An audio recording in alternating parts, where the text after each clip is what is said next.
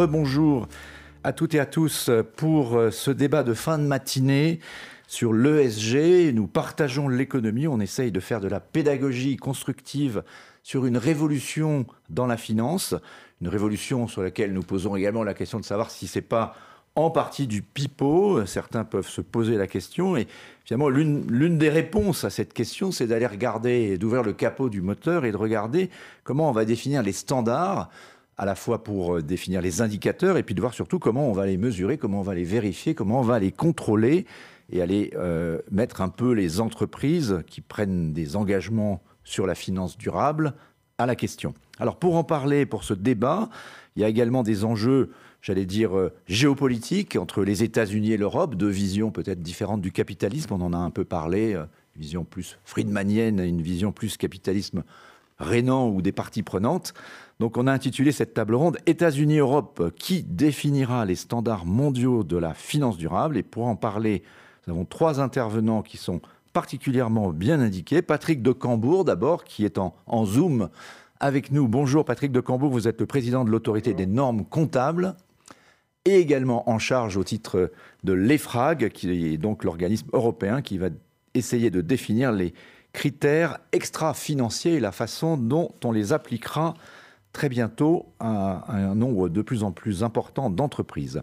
Avec nous également Julien Rivals, qui est co-managing partner Sustainability Services de Deloitte France. Bonjour.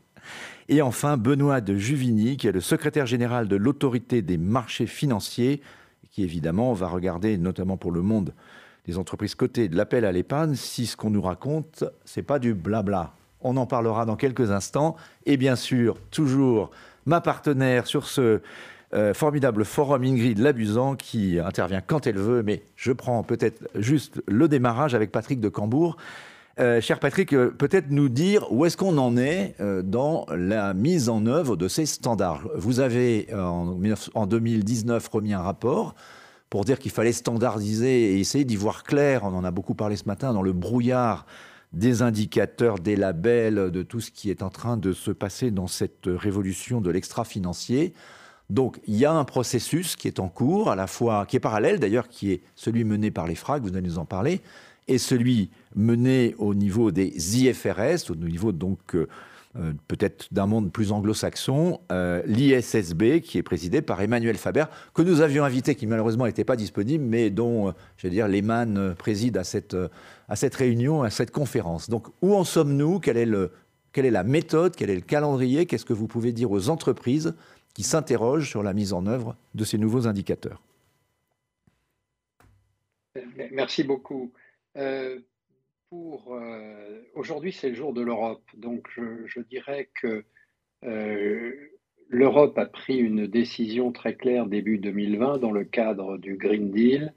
C'est d'essayer précisément de mettre fin à ce que l'on pourrait qualifier de période de blabla, qui est une période au cours de laquelle, effectivement, il n'y a pas d'obligation.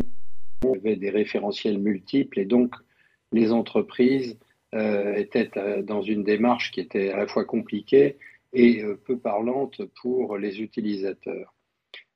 Cette démarche initiée en 2020 se traduit par deux choses fondamentales.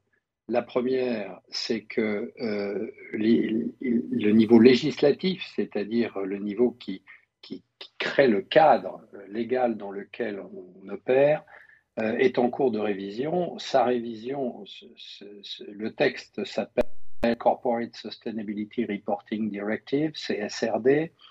Ce texte a été mis sur la table par la Commission en avril 2021, donc il y a un an. Il a suivi le processus législatif et sans grand risque de se tromper, on peut dire que l'on est quasiment au bout du processus puisque les co-législateurs devrait avoir des dernières réunions du mois de mai, ce qui veut dire que ce texte sera définitif. Il a un mérite fondamental, c'est qu'il crée un régime de reporting obligatoire pour toutes les grandes entreprises européennes, ce qui est fondamental puisque, dans le fond, avant, on était dans une application très largement très largement volontaire et très différencié de pays à pays. Là, le champ, c'est toutes les entreprises de plus de 250 salariés qui seront concernées. Voilà, ce sont les critères, c'est le critère classique pour définir ce qu'on appelle les entreprises, les grandes entreprises en Europe. Le deuxième point sur lequel je voudrais insister, c'est que d'emblée, la Commission a dit non seulement il nous faut un cadre législatif, mais il nous faut un cadre de normes. Il nous faut des normes européennes applicables par tous ceux qui seront dans ce cadre nouveau. J'ai oublié de préciser, pardonnez-moi, je reviens en arrière une seconde, c'est que les PME, c'est-à-dire celles qui sont en dessous des critères que vous venez d'évoquer, auront la possibilité de rejoindre le mouvement sur la base d'un système volontaire. Donc, mis dans son ensemble, que l'on essaye de mobiliser justement sur la transparence, sur la transition écologique et solidaire. Et donc, je reviens sur le niveau des normes. Ce qui est fondamental, c'est que ces normes vont être applicables directement dans les 27 pays de l'Union et que donc il n'y aura pas l'étape nationale, ce qui permet une grande unité. L'EFRAG a été effectivement chargé chargé par le projet de texte légal dont je viens de parler et qui donc devrait être définitif dans les semaines qui viennent. L'EFRAG est chargé d'élaborer les normes et de les proposer à la Commission qui les adoptera par voie d'actes délégués.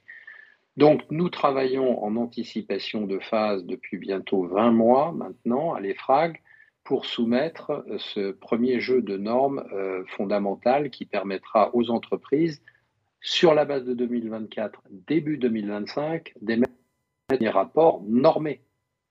C'est-à-dire, c'est bien la deuxième jambe d'une information de l'entreprise, à côté de la jambe financière, on aura la jambe extra-financière normée. Évidemment, à charge pour l'entreprise de continuer son reporting par le biais du rapport de gestion qui est à sa main. Et nous, les FRAG, c'est très opportun que de l'évoquer aujourd'hui, nous avons lancé il y a 10 jours maintenant une consultation sur les 11 normes que la task force que j'ai eu l'honneur d'animer ont élaborées et qui couvrent à la fois les questions transversales, gouvernance, business model, stratégie et évaluation des impacts et des risques, mais aussi les mesures de performance en matière environnementale, sociale et de gouvernance. Donc, ceci est soumis à consultation pour les quasi 3 mois, un peu moins de 3 mois, puisqu'on a donné une échéance au 8 août pour cette consultation qui concerne l'ensemble des parties prenantes en Europe et qui permettra à l'EFRAG de transmettre ces projets une fois amendés en prenant en compte les remarques de la consultation courant novembre. Voilà. Merci beaucoup pour cette première intervention. On reviendra vers vous ensuite sur le débat États-Unis-Europe, IFRS et FRAG, mais peut-être tout de suite une première réaction, puis on débattra également avec Benoît de Juvigny, mais peut-être Julien Rivals sur cette révolution. C'est quand même un grand changement auquel peut-être toutes les entreprises concernées, je crois que le champ est de 55 000 entreprises, donc c'est quand même considérable, n'ont pas forcément toute l'information. Donc comment vous, chez Deloitte, vous travaillez sur ces questions-là, comment vous participez à ces travaux et quelles sont les attentes ou les inquiétudes que vous ressentez chez vos clients entreprises? D'abord, chez Deloitte, on travaille sur ces sujets de reporting ESG, soit en tant que pour accompagner les démarches, les transitions durables des entreprises et leur reporting, qui est la partie visible de cette transformation depuis plus de 20 ans, et soit en accompagnant, soit en auditant. Donc on a suivi cette évolution et accompagné cette évolution. Moi, je pense, pas tout à fait d'accord à dire qu'on part de zéro. Et je pense qu'il ne faut pas qu'on ait en tête que cette standardisation qui est en train de se préparer, on part d'une page blanche et on est en train d'inventer comme ça, comme si on crée quelque chose. En réalité, les entreprises françaises ont des obligations légales de reporting pour les sociétés de plus de 500 personnes. Alors, au niveau européen, c'était les sociétés cotées. En France, on l'a étendu. C'est toutes les SA, loi NRE, SCA. Voilà. Alors, ça a commencé avec la loi NRE en 2001, puis il y a eu la loi Grenelle II 2 en 2010 avec des décrets jusqu'en 2012-2013. Il y a déjà puis un cadre en fait. La NFRD transposition. Donc il y a aujourd'hui une DPEF avec des obligations de reporter. Alors là où Patrick a raison, c'est qu'on est dans une sorte de soft law où les rapports des entreprises, qui sont quand même globalement d'une bonne qualité, d'une grande qualité, les entreprises sont libres de présenter cette information. Alors il y a des passages obligés, des thèmes à aborder. Il faut parler des grands risques, ESG, mais on n'en sait pas plus. Chaque entreprise définit les grands sujets qu'elle veut aborder, les politiques qui sont en place et des indicateurs qu'il faut présenter, chaque entreprise étant libre de choisir ces indicateurs et de les définir, de choisir son périmètre, sa fréquence, etc. Donc, il y a une grande souplesse aujourd'hui. Ce qui arrive avec la CSRD, c'est évident, et avec ces normes évoquées par Patrick, c'est que tout ça va beaucoup plus se standardiser, se normer. En revanche, moi, je veux quand même avoir une pensée pour tous les gens, toutes les personnes dans les entreprises, et notamment les directeurs, directrices de développement durable, notamment d'entreprises qui ont été chargées de mettre en place ces reportings pendant des années, parce que le niveau de reporting a été quand même d'une grande qualité. Si vous regardez, alors on fait une étude chaque année avec, pour le compte du MEDEF sur les 100 grandes boîtes françaises, on a une grande partie des entreprises qui reportent, qui ont une politique ESG intégrée dans leur stratégie. 93% des entreprises ont une stratégie climat avec des indicateurs climat. Enfin, elles font référence aux grands standards internationaux, c'est-à-dire que ces reportings ne sortent pas du chapeau, elles s'inscrivent quand même dans des grands référentiels internationaux historiques comme la GRI, la Global Reporting Initiative, SASB, qui est un américain, qui a des suppléments sectoriels de bonne qualité, ou en matière climatique de la TCFD, qui est le cadre de référence sur tout ce qui est information sur le climat. Alors c'est vrai que les obligations auxquelles sont soumises les entreprises, elles découlent aussi beaucoup des obligations auxquelles eux-mêmes sont soumis leurs investisseurs. Donc je me tourne évidemment vers vous, Benoît de Juvigny. J'aimerais comprendre quelles sont les attentes des institutionnels, des investisseurs, des banques, des assurances en matière de normalisation et de structuration de cet investissement ESG. Et j'aimerais aussi savoir s'il y a une opposition entre les attentes des entreprises et des investisseurs, ou est-ce que finalement tout le monde a un petit peu les mêmes envies, les mêmes besoins? Oui, c'est une très bonne question, parce que tout ce mouvement qu'a bien décrit Patrick de Cambourg et Julien Rivals, il vient aussi d'une attente de ces investisseurs, des actionnaires et aussi d'ailleurs des financeurs, banquiers par exemple, qui ont un rôle important. À cet égard, vous avez un appétit énorme pour l'investissement vert depuis un certain nombre d'années. On le voit très nettement, il monte très rapidement. On voit aussi d'ailleurs un enjeu autour des assemblées générales où il y a également cette même pression qui se fasse. La difficulté qu'on a aujourd'hui, c'est que ces investisseurs, ils ont un foisonnement de demandes. C'est d'ailleurs souvent ce qui était reproché par les entreprises, de dire on en a marre, on a 25 questionnaires différents faits par 25... on a parlé ce matin. À cet honneur, pardon si vous en avez parlé ce matin. Je rejoins des choses qui ont déjà été dites. Donc, mais il y a cette foisonnement de demandes. Vous avez également un certain nombre de cabinets, d'agences extra-financières qui essayent aussi de rater ces entreprises et qui, pour ça, ont besoin de données. Et c'est bien le problème de cet accès à la donnée. Et enfin, dans le système européen, et c'est là que c'est assez compliqué, c'est que vous avez aussi, pour la gérance d'actifs, des textes assez majeurs qui sont déjà là.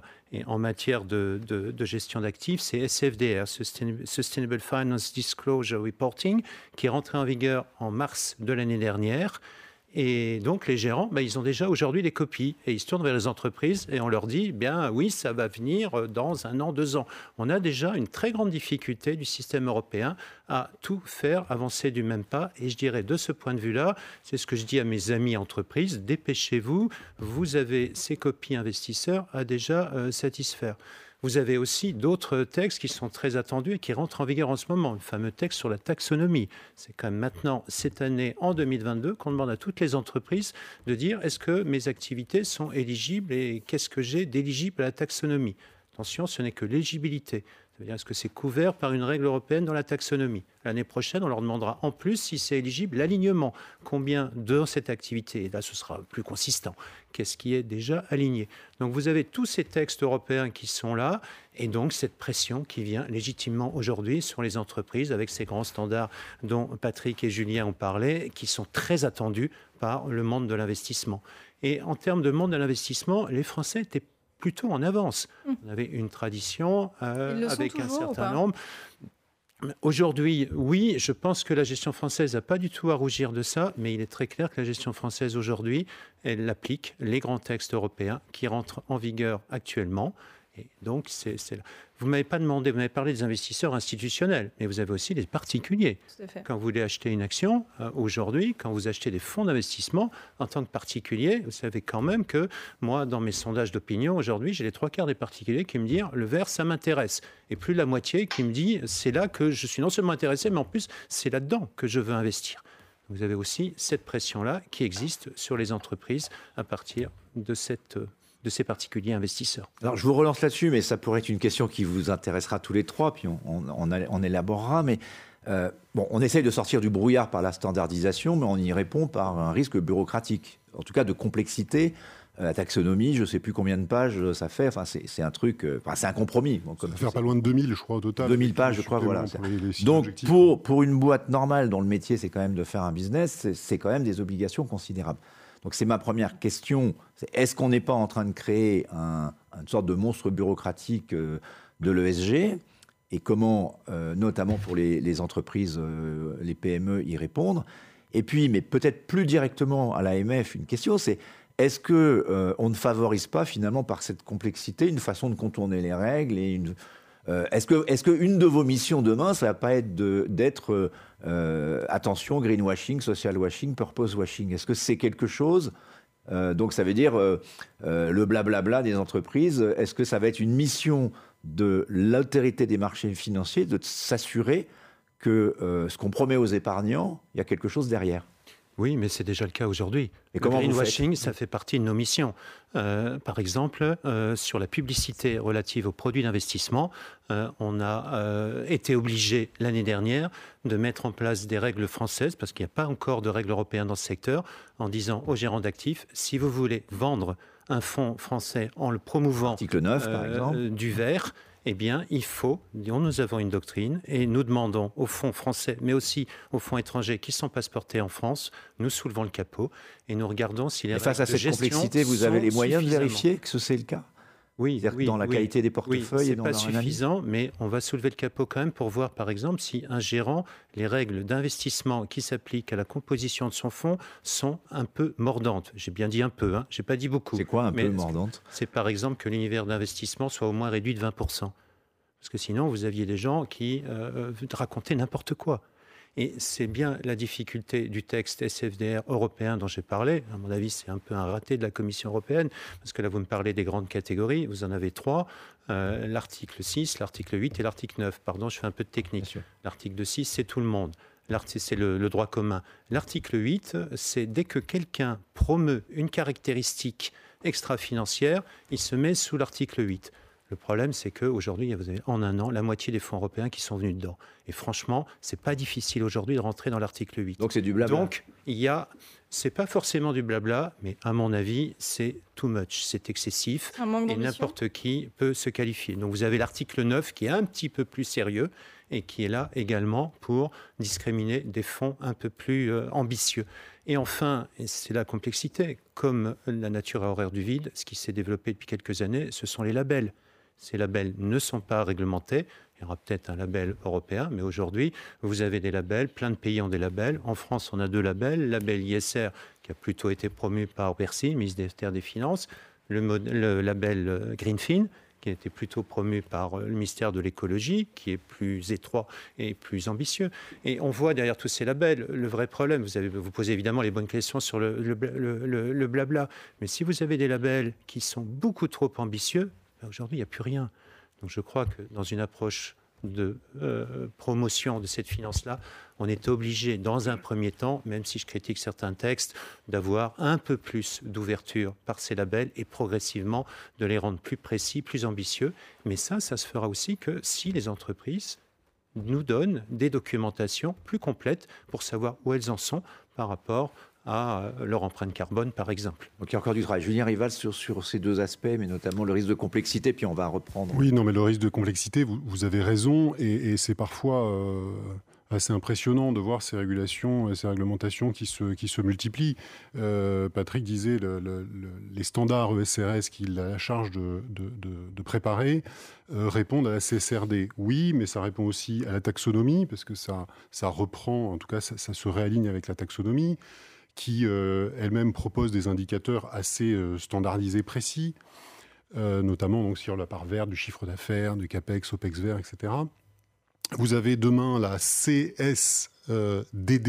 le devoir de vigilance au niveau européen, qui va réintroduire des obligations de reporting de transparence.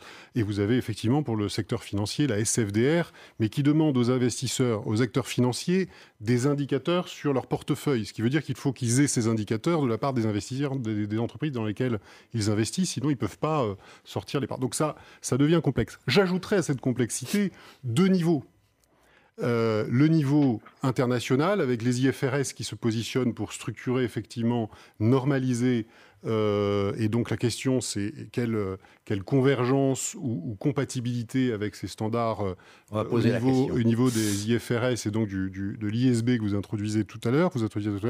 Et puis finalement, vous allez peut-être me dire, on refait le match IFRS Europe. En réalité, on refait le match à 3, parce qu'on oublie dans tout ça... ce qui est sorti il y a quelque temps et qui est en consultation aux États-Unis, c'est la réglementation de la SEC sur les disclosures climatiques, 508 pages, ça rajoute.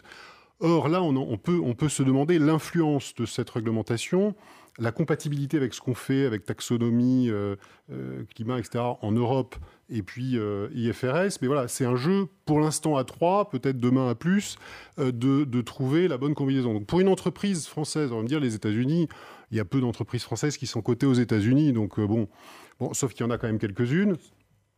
Et puis on peut se demander en quoi les standards des autres pays, notamment américains, vont influencer les investisseurs ou les analyses des agences de notation, puisque la performance ESG passe à travers le fil d'agences de notation, Moody's, Standards & Poor's, Sustainalytics, etc., qui donc vont potentiellement changer leur grille de lecture en fonction des différentes réglementations et donc de l'information qu'elles auront. Comme le poids des investisseurs américains est important, si les investisseurs américains commencent à dire « nous, on veut des informations standardisées selon SASB, selon le cadre de la SEC américaine », finalement, ça va avoir certainement des répercussions pour les entreprises françaises ou européennes. Donc elles ne peuvent pas totalement faire fi de ce qui se passe aux États-Unis, il risque d'y avoir d'impact. L'impact inverse n'est pas totalement impossible non plus. D'ailleurs, c'est l'esprit, rappelé par Patrick, d'une forte volonté politique en Europe de promouvoir un modèle d'entreprise durable dans le monde, d'imposer aux entreprises qui veulent travailler avec l'Europe des exigences en matière de reporting. Donc c'est un jeu à trois bandes. On a interpellé Patrick de Cambourg qui est toujours avec nous. Alors, il y a beaucoup de sujets. J'imagine que vous voulez réagir sur plusieurs, mais je dirais pour le simplifier, dans cette complexité, est-ce qu'il peut y avoir convergence avec le processus qui est en cours au niveau ISSB, donc Emmanuel Faber qui vient de lancer une consultation? Et puis, peut-être pour poser la question différemment, est-ce qu'il y a... Alors, parce que IFRS, on est d'accord, ce n'est pas les États-Unis, mais est-ce qu'il y a une forme de débat politique aujourd'hui entre un capitalisme anglo-saxon qui veut que tout change pour que rien ne change, et un capitalisme européen qui joue le jeu, mais au risque peut-être de pénaliser les entreprises européennes dans ce process? Je vais peut-être commencer par un point qui est une remarque sur la complexité bureaucratique. Si vous voulez, on a vécu dans un environnement qui a mis des décennies pour mûrir, mais qui était l'environnement du reporting financier. Le reporting financier, ça n'est pas simple. Donc, on est arrivé à un niveau de maturité et de stabilité relative aujourd'hui dans ce domaine, mais on ne parle plus de complexité bureaucratique. Néanmoins, les systèmes aujourd'hui, les modes de gouvernance, la publication dans toutes ces choses-là, c'est très codifié, c'est très normé, c'est pas nécessairement totalement parfait, mais c'est quand même relativement cohérent, même très cohérent. Et donc, on a aujourd'hui résolu ce problème à peu près. Moi, je pense fondamentalement, et c'était l'objet du rapport que vous avez mentionné, que j'ai émis pour le ministre de l'Économie et des Finances en 2019 et qui est aussi sous-jacent dans la CSRD, je pense qu'on ne résoudra pas le problème de la formation extra-financière par de la simplification. On va essayer d'y aller étape par étape, mais de même que la jambe financière a eu besoin de se structurer, la jambe extra-financière aura besoin de se structurer sans complexité bureaucratique. C'est vrai qu'en Europe, on a parfois mis la charrue avant les bœufs, c'est-à-dire qu'on a demandé à certains intervenants de fournir des informations alors que la donnée elle-même de base n'était pas disponible. D'où l'idée fondamentale de la CSRD et des standards que nous avons mis en consultation, de créer une donnée fiable et une cohérence. Hein, par exemple, les 13 standards que j'évoquais tout à l'heure nourrissent la SFDR, c'est-à-dire pour les financiers qui eux-mêmes ont des obligations d'information. Donc la complexité, c'est quelque chose contre laquelle on peut s'opposer, mais je pense que c'est plutôt une question de calendrier et d'étapes que d'essayer d'un problème complexe, celui de la transition et de la durabilité de l'entreprise, par des systèmes qui seraient simples et donc potentiellement simplistes. Alors, quant à la convergence, oui, il y a un mouvement. Dans le titre de ce débat, il y a Europe ou États-Unis. Comme cela a été fort bien dit, c'est plutôt un jeu à trois, puisqu'il y a à la fois les États-Unis, c'est-à-dire la SEC, qui ne traite que les sociétés cotées, hein, on est bien d'accord. Il y a l'ISSB qui a une vocation qui se veut une vocation générale sur une notion de B, c'est-à-dire de minimum, et de building block, c'est-à-dire de module. Et il y a l'Europe qui, elle, a une vision assez rapide et assez complète. Donc, oui, il y a un dialogue. Oui, ce dialogue est favorisé par le fait qu'il y a 3 consultations simultanées sur la partie climat et pour l'ISSB aussi sur les principes généraux. Donc, mais ce qu'il faut savoir, c'est que la partie climat, qui est aujourd'hui commune, entre guillemets, en termes de préoccupations et donc d'avancées, ne représente probablement en Europe, j'allais dire que, mais c'est déjà pas mal, je ne sais pas, 15 ou 20% de l'information qui est jugée nécessaire par la CSRD pour aborder cette notion d'entreprise responsable et durable et responsable. Donc oui, il y a des discussions. Oui, la consultation est une opportunité d'approfondir les sujets. Oui, je pense que sur le climat, il y a en fait une assez grande communauté d'approches. L'Europe est probablement un peu plus exigeante et un peu plus précise, mais je ne vois pas en quoi l'Europe ne serait pas compatible avec des exigences qui vont monter en puissance du côté de l'ISSB avec le temps et qui pour l'instant s'adressent au climat et avec les exigences de la SEC. Après, ça devient une question, j'allais dire entre guillemets, politique, de déclarer que ceux qui appliquent les normes européennes n'ont pas besoin de faire un autre reporting pour changer 3 bulles ou d'ajouter ou de retrancher 3 informations particulières. Donc je suis par nature quelqu'un d'optimiste, mais au cas particulier, je peux envisager une forme de convergence. Alors Julien et Benoît, je voudrais revenir sur les propos que vous avez évoqués tout à l'heure, parce que ça fait écho à un débat qu'on a eu ce matin un petit peu plus tôt sur les labels versus la réglementation européenne, avec une réglementation européenne et des articles 8 et 9 qui reposeraient sur du déclaratif de la part des entreprises, des labels qui se voudraient vérificateurs. Aujourd'hui, finalement, face à cette structuration des normes, est-ce que ce qu'il faudrait, c'est une nouvelle façon d'auditer les entreprises, une nouvelle vérification de ces normes, de leur application au sein des entreprises ? Et cet audit, par qui doit-il être fait ? pour moi, en écho à ce que vient de dire Patrick, ce qui est important dans ces nouveaux standards, c'est qu'ils apportent une certaine comparabilité, une fiabilité, et tout ça à un coût raisonnable. Pas facile à concilier, j'en ai tout à fait conscience. Là, votre question, c'est relative à la fiabilité. Mmh. Évidemment, la fiabilité, j'ai un éminent auditeur à ma gauche, ça relève des normes d'audit. Je crois qu'aujourd'hui, la directive CSRD, qui est en fin de négociation au niveau européen, prévoit dans un premier temps ce qu'on appellerait une assurance limitée. Donc, obligatoirement, il y aura partout en Europe, ce qui n'existe pas aujourd'hui, le recours à un auditeur. Après, il y a encore un débat pour savoir si c'est le même que celui qui audite les comptes, un autre, ou si on laisse le choix. Mais donc, quelle est l'option que vous privilégiez? Vous avez un avis?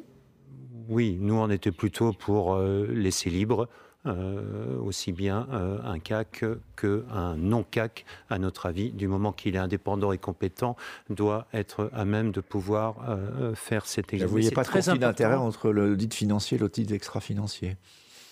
Ben, l'avantage, mais là c'est mon voisin qui va encore mieux vous répondre, on voit bien que l'avantage de celui qui est déjà dans la place, c'est qu'il a quand même accès à tous les systèmes d'information de l'entreprise, oui. Et ça va être important quand même que cet audit extra-financier, enfin on ne raconte pas des salades, donc ça veut dire qu'on a accès aussi au cœur de l'entreprise, et c'est sûr, j'imagine qu'un auditeur va dire, ben, moi je suis déjà dans la place, avec moi ce sera mieux fait. Maintenant, je crois que c'est aussi important sur le marché qu'on n'ait pas que, pardon encore une fois, cet oligopole de quelques grands CAC, les Big Four ou les Big Five que tout le monde connaît, et qu'on a aussi d'autres acteurs qui puissent se développer. C'est pour ça, nous à l'AMF, on était plutôt ouverts en disant, on ne voit pas, certains pays veulent dire c'est forcément les CAC, d'autres dire c'est interdit les CAC, et d'autres qui disent on laisse le marché faire ce qu'il veut. Mais encore une fois, le plus important, c'est que partout en Europe, on ait cet audit obligatoire. Dans un premier temps, pour des raisons de coût, on commence par cette assurance limitée. Et dans un deuxième temps, et là aussi c'est un débat actuellement en cours avec les co-législateurs européens, on passera à un standard plus élevé. Le problème et le débat, c'est à quelle vitesse et sur quels critères. Et ça, c'est en pleine discussion européenne en ce moment. Alors la réponse? Oui, bah là je suis complètement dans mon champ et certainement un peu partial dans ma réponse naturellement, mais je vais la dire avec beaucoup de conviction aussi citoyenne en réalité. D'abord, il ne faut pas penser encore une fois que cette vérification est quelque chose de nouveau. Aujourd'hui, en France, les entreprises de plus de 500 personnes, SA, SCA, qu'elles soient cotées ou non, doivent avoir un OTI, un organisme tiers indépendant. Dans 95% des cas, elles choisissent l'un de leurs commissaires aux comptes pour faire ce travail. C'est vrai en France, mais justement, ce n'est pas vrai ailleurs. Tout à fait. C'est pour ça que CSRD va être important, parce que ça va développer ça partout en Europe. En Italie, c'était une option de la précédente réglementation européenne, la directive NFRD, de laisser aux États membres la possibilité d'avoir cette vérification externe ou pas. La France l'avait déjà, donc on l'a continué. L'Italie et l'Espagne nous ont rejoints. Donc en Italie et en Espagne, il y a aussi une vérification indépendante de ces informations ESG qui sont communiquées par les entreprises. Donc déjà, on ne parle pas de zéro et on part d'un marché qui a déjà choisi.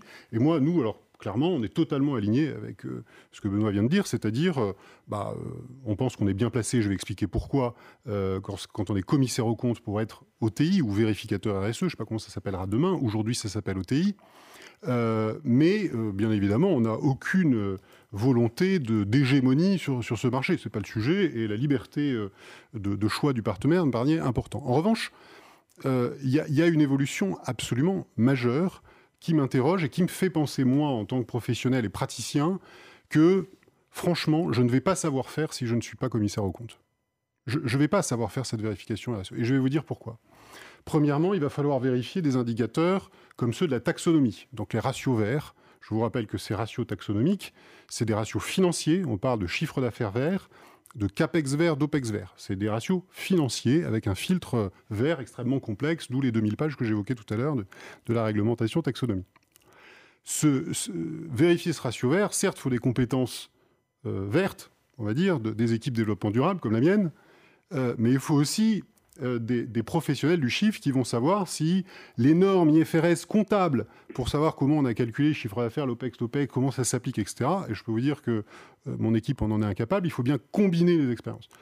Deuxième sujet, sur le climat, Si vous regardez ce qu'il y a dans la SEC, mais ce qu'il y a aussi dans un certain nombre de projets de textes européens, certes, c'est des disclosures climatiques, comme émissions de CO2, scope 1, scope 2, scope 3, etc. Donc purement, mes ingénieurs environnement le font très bien, ils n'ont besoin de personne.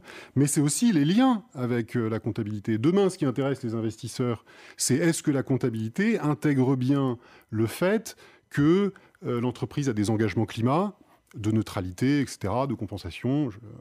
Est-ce que les tests de dévalorisation des actifs sont faits en prenant en considération ces engagements climatiques? Donc, ça n'est plus qu'un sujet séparé entre ESG et finance. Et donc, ce qui me gêne dans ces propositions, je respecte bien sûr les propositions des élus qui mettent un doute sur la compatibilité entre les deux. En réalité, à mon avis, c'est un autre débat. Ils se disent, il y a un marché concentré, comment on peut faire pour le déconcentrer? On va profiter de ce sujet pour le déconcentrer. Mais c'est à mon avis dangereux pour la qualité de la vérification, les synergies entre les deux, et finalement d'aller vers beaucoup plus de reporting intégré. Parce que ce dont on a besoin, certes, il faut, comme l'a dit Patrick, les deux jambes financières et ESG avec des standards précis. Mais au final, c'est la cohérence des deux qui doit être regardée. Et ça, si on n'a pas l'auditeur financier pour faire ce lien ou contribuer à faire ce lien, je pense qu'on passe à côté d'une accélération et de valeur ajoutée sur ce sujet. Alors, on va demander au président de l'autorité des normes comptables s'il a un avis, une religion sur cette question. Et peut-être vous demander aussi, et ça sera, il nous reste 5 minutes à peine, donc il y a également quelque chose qui me turlupine, c'est que si on regarde toutes les agences de notation extra-financières, elles sont toutes été rachetées par des Américains ou des Anglo-Saxons. Alors, est-ce que ça ne vous interpelle pas quand même quelque part au niveau de votre vécu? Parce que c'est bien de faire des normes, mais si pour qu'elles soient appliquées par des gens qui ne sont pas forcément de notre culture, sans vouloir faire de mauvais procès, c'est quand même une question, ou en tout cas, est-ce qu'il faut faire émerger, au-delà de l'audit, des agences de notation européennes? Alors, sur le premier point, je vais un peu abonder sur ce qui a été dit, c'est-à-dire qu'aujourd'hui, nous défendons l'idée, j'ai parlé effectivement des deux jambes, mais vous savez que les deux jambes, on ne marche bien avec deux jambes que quand on a une coordination par un, et surtout lorsque les deux jambes sont synchrones. Et donc, il faut absolument que les deux piliers de l'information soient, alors on utilise un terme un peu barbare, mais on dit connectivité, soient en connexion. Et donc, en fait, il faut éviter absolument, alors on peut être très technique, mais il existe un cadre conceptuel pour l'information financière qui repose sur des notions de contrôle, d'obligation, de etc., pour constater les choses dans les chiffres que l'on déclare dans les états financiers. Et c'est à partir du moment où ces critères ne sont pas remplis que commence l'information de durabilité. Donc, il faut absolument que l'on évite les doublons, mais aussi les trous dans la couverture. D'où la nécessité absolue d'avoir cette surveillance très, très précise de la jonction des deux frontières, et faire en sorte qu'il y ait un continuum et une cohérence.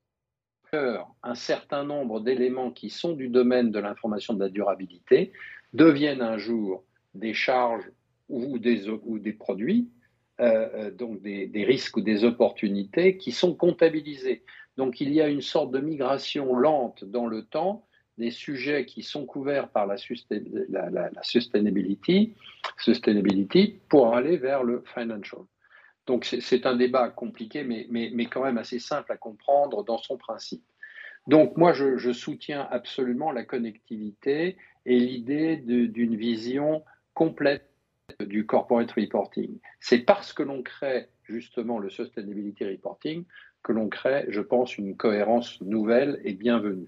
Alors 2 minutes sur les agences de notation. Oui, sur les agences de notation. Sur les agences de notation, l'Europe présente un avantage considérable. C'est que l'idée, c'est de préparer l'information et de la vérifier à la source. Donc, c'est l'entreprise qui est responsable de la préparation et de la mise à disposition de l'information dans le Single Access Point dont on n'a pas parlé, mais qui est le système de stockage de cette information. Donc, c'est une information de qualité, comparable au maximum possible, et que l'on met à disposition du public. Donc, de questionnaires ou moins besoin de questionnaires. La multiplication des coûts aujourd'hui exponentielle pour répondre aux questionnaires des uns et des autres qui font en fait de l'élaboration de données et de la collecte de données. Les agences de notation, jusqu'à une période récente, faisaient 80% de collecte de données pour pouvoir faire 20% de rating ou de label. Eh bien, aujourd'hui, on réduit le coût d'entrée dans le marché du label ou du scoring, puisque l'information de base sera disponible. Donc, je pourrais lancer une agence de notation avec la tribune. Eh bien, écoutez, pourquoi pas? Bah, c'est une opinion, hein, donc pourquoi pas? Non, non, mais je pense qu'on va voir une renaissance de cet aspect-là, de l'analyse et donc des résultats de l'analyse. Extra-financier. Et donc, dans l'extra-financier. La donnée sera disponible. Et entre parenthèses, c'est un système beaucoup moins cher que le système classique où vous avez des gens qui font un effort considérable pour collecter de la donnée par des questionnaires qu'ils traitent, qu'ils stockent, qu'ils classent, et qui ensuite font du scoring. Donc aujourd'hui, on va avoir une partie publique qui est très importante. Donc ça questionne, pardonnez-moi la question, ça questionne un peu le business model, mais c'est aussi dans l'intérêt démocratique de ce que l'on souhaite faire en Europe. Alors, on arrive à la fin. Peut-être un dernier mot à l'AMF sur cette histoire des agences de notation. Oui, je veux bien, parce que, rappelez-vous, après la grande crise financière, on a eu une des règles du jeu pour les agences de rating. Nous, on a proposé il y a un an, avec nos collègues hollandais, que le système européen mette aussi des règles du jeu. Deux choses très simples. Il faut que ces méthodos soient clairs et publics. Deuxièmement, il faut que les conflits d'intérêts soient systématiquement disclosés. Pour l'instant, cette idée n'est pas encore été retenue par la Commission, mais pour moi, c'est important qu'on y arrive. Au-delà de la nationalité de l'actionnaire ultime, c'est important qu'on ait une diversité et une qualité et une transparence de la part de ces agences. Mais vous croyez nécessaire qu'il y ait une agence de notation française ou européenne sur l'extra-financier indépendante? Je préférerais évidemment qu'il y en ait des Français ou Européens, évidemment. Mais ce qui est important, c'est qu'on ait une diversité d'offres et qu'on sache à qui on a affaire. Et les deux critères que j'ai mis en avant, je pense qu'ils sont importants. Absolument. Ben, ça sera le mot de la fin. Vous vouliez dire un mot, Julien, mais vraiment peut-être un petit encouragement aux entreprises. Quelles que soient les réglementations, les standards qui arrivent, ils seront pluriels. Donc je crois que le rêve d'un standard mondial unique qui fait tout ça, c'est mort, et donc il n'y a même pas de match. La question est donc de se préparer. En revanche, il y a des cadres conceptuels qui sont assez proches. Sur le climat, il y a la TCFD, il y a la notion de neutralité carbone avec SBTI, il y a des grands référentiels comme la GRI sur les principaux indicateurs. Commencez à vous préparer, et attention, CSRD pour les entreprises européennes, ça touche les entreprises de 250 personnes, quel que soit leur statut juridique. Là où avant en France, on avait 500 personnes que pour les SA. Ça veut dire qu'il y a énormément de nouveaux entrants qui ne reportent rien aujourd'hui, qui vont devoir reporter avec un niveau d'exigence standardisé tel qu'on vient de le décrire. C'est une énorme marche à franchir pour ces entreprises-là. Merci beaucoup à tous les trois. C'est un débat paritaire, en tout cas dans l'animation. C'était un débat passionnant sur évidemment la pédagogie et la compréhension. On le diffusera et vous nous aiderez à le faire largement à tous nos lecteurs et abonnés, à toutes les entreprises que ça intéresse. On se retrouve après le déjeuner pour un débat un peu politique sur la RSE. Est-ce que ce nouveau quinquennat va nous amener à un capitalisme plus durable et responsable? On se retrouve plus tard parce qu'on a le temps d'y réfléchir.